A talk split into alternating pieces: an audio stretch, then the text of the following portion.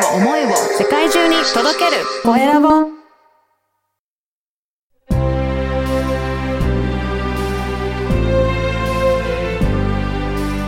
経営者の志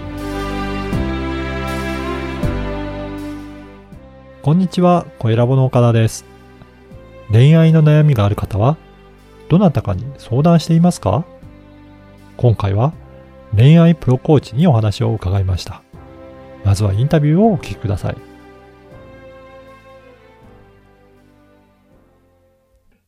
今回は、ペアーズエンゲージ公認コーチの渡辺ゆいかさんにお話を伺いたいと思います。渡辺さんよろしくお願いします。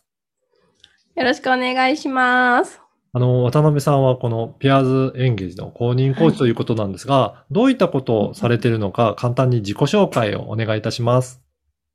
はい、渡辺優香と申します。ペアーズエンゲージでは、あの、公認のコーチとして、ペアーズエンゲージの会員様向けに、婚活がうまくいくセミナーを開催したりですとか、あの、テキストで恋愛相談に乗ったりしています。また、ペアーズエンゲージ以外ですと、タイムチケットというサイトで自分の恋愛相談スキルを販売しておりまして、あの、彼女が作る、彼女を作るお手伝いという仕事をしています。これ、彼女を作るということは、あの、対象の方は主には男性の方っていうことでしょうかね？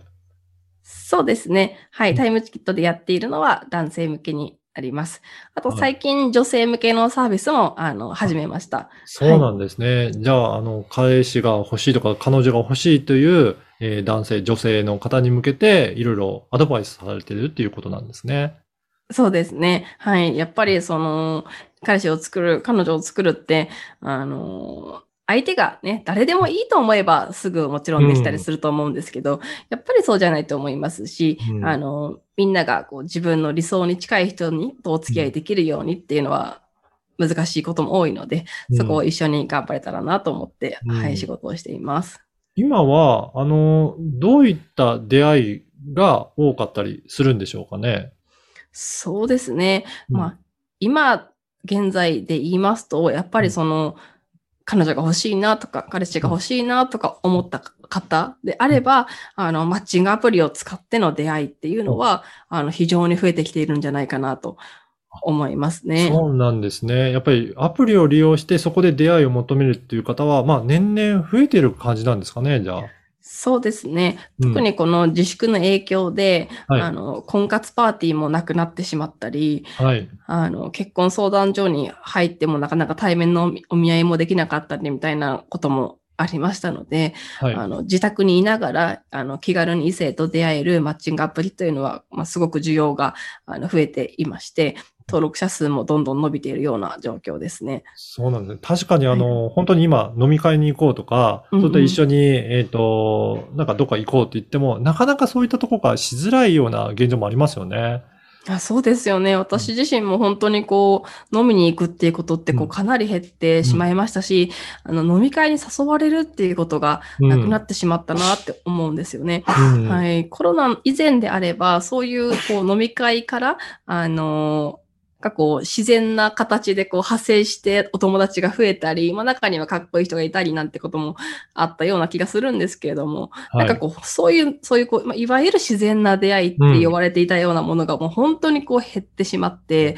なんかこう、恋愛を意識した出会いっていうので、なんかこう、自分を本当に売り込んでいくような出会い方をしないと彼女彼女を作るっていうのが難しくなってる。そういうふうになんか世の中が変わってきてるんじゃないかなって思ったりもしますね。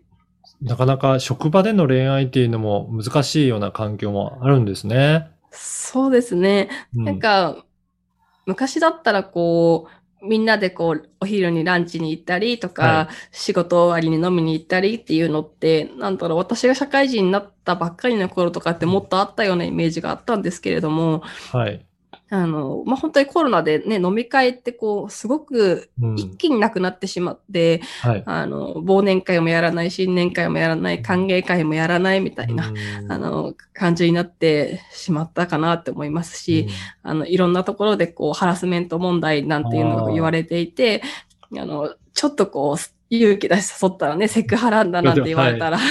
大変なことになっちゃうんで、それもね、セクハラ、パワハラとかいろいろあると思うんですけど、やっぱりその、自然な出会いというか、職場での出会いっていうのは難しくなってるなって思いますね。はい。うんはい。じゃあ、そんな時にやっぱり、そのマッチングアプリが増えてるということなんですけど、うんうん渡辺さんはどういったアドバイスをされてるんでしょうかね？そうですね。うん。私は、あの、男性に対しては、うん。まあ、主に、えーっと、まあ3つありまして、1つ目がやっぱりそのマッチングアプリの使い方とか、うん。攻略、ノウハウみたいなことをお伝えしています。はい。で二つ目は、あの、女性心理として、うん。実際にこう、女性の気持ちをこう代弁するようなイメージで、こういう風にされると、こういう風に思ってしまうんだよとか、こうはい。いう風にしてもらうと、こういう風に思うから嬉しいんだよとか、うんうんうんそういうことをお伝えしたりしてますね。うんで、まあ、三つ目に、あの、コミュニケーションを教えています。うんはい。一方、女性に対しては、あの、まあ、同じようにマッチングアプリの攻略ノウハウを教えているのと、まあ、次に、あ私自身が、あの、まあ、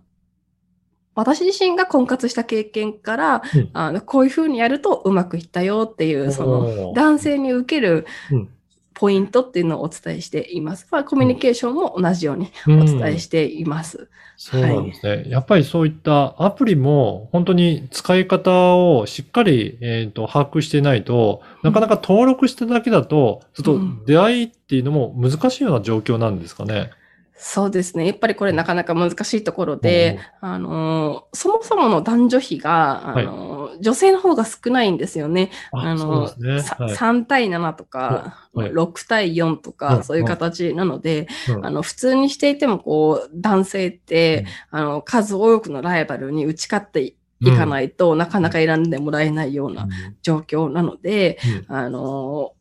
その他大勢の男性とやっぱりこう差別化するような、うん。あの、いいなって思ってもらえる何かをやっぱりこう作って戦っていかないとすごく難しいなっていうのがありますね。で、一方で女性は、あの、やっぱりその外見が綺麗な若い人っていうところに人気が、男性の人気がわーっと集中する傾向があって、だからその年齢を重ねている方とか、あの、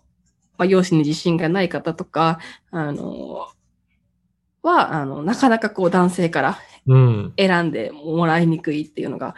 あるんですよね。はないの。で、あの、おまあ比率だけで、比率が3対7っていうだけでもすごく辛いんですけど、うんその中でもこうミスマッチが起こってしまっているので、うんあの、まあ、苦戦する人は本当に苦戦するような、あの、環境かなって思いますね。そうなんですね。はいだとすると、やっぱりちょっとした工夫で、まずはそこを選んでいただいて、うんあの、最初のデートお会いするまでも、なんかいろいろ工夫する必要があるということなんですかね。そうですね。うんやっぱりその、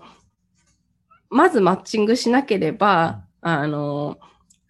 はメッセージのやり取りを開始することもできないので、はい。あの、やっぱりこう選んでもらえるようにしっかりプロフィール整える必要がありますし、あの、でも、マッチングしてメッセージをやり取りしている異性と、やっぱり全員会うっていうのはすごく大変なので、うん。その中でもまたこう選んでもらう必要があるみたいな感じで、はい。あの、すごく、なんだろうな、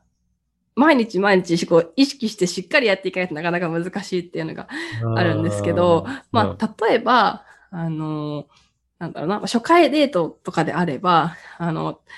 本当にちょっとしたことで変わ、あの、結果が変わった例っていうのがありまして、はい。あの、まあわ、私のお客様で、あの、相づちが、こう、はい！っていうね、だけの人がいたんですよ。そうなんですね。でも、その方に、あの、はいだけだと、まあちょっと怖い印象とうん。か、硬い印象を与えてしまうから、あの、はい以外にも、いろいろとバリエーションをつけて、ええとか、なるほど、そうなんですね、とか、いろいろ言うといいよっていうことをお伝えしたところ、あの、すごくそこをちょっと変えただけで楽しそうな雰囲気でお話ができるようになって、はい。あの、その、そのアドバイスを実践した、その次のデートから2回目につながるようになって、その2ヶ月後には彼女ができたっていうような事例とかもあったりしたので、はい。あちょっとしたことを変えるだけで結果が大きく変わるっていうことも、あの、本当に実際あるなっていうふうに思っています。いやー本当そうですね。なんかそういったところって、なかなか自分だと気づくことできないですよね。それをしっかりとアドバイスしていただいて、ちょっとした本当に工夫する、あの、改善するだけで、大きく印象が変わるっていうのは、やっぱり、あの、他の方からのアドバイスって大切なんだなと思いますね。あ、そうですよね。うん。だからその、じゃあ相槌にバリエーションを持たしましょうとか、あの、笑顔が大事はい。だよとか、そういうことって、あの、ありふれているので、はい。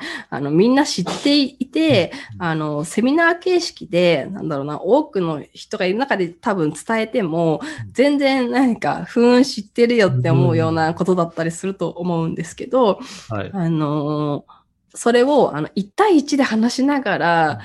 しっかりこう、あなたへの印象として、しっかり。り伝えるっていうことで、あ、俺それできてないんだっていう感じで気づく方がやっぱりすごく多くって、そこを自分にとって一番重要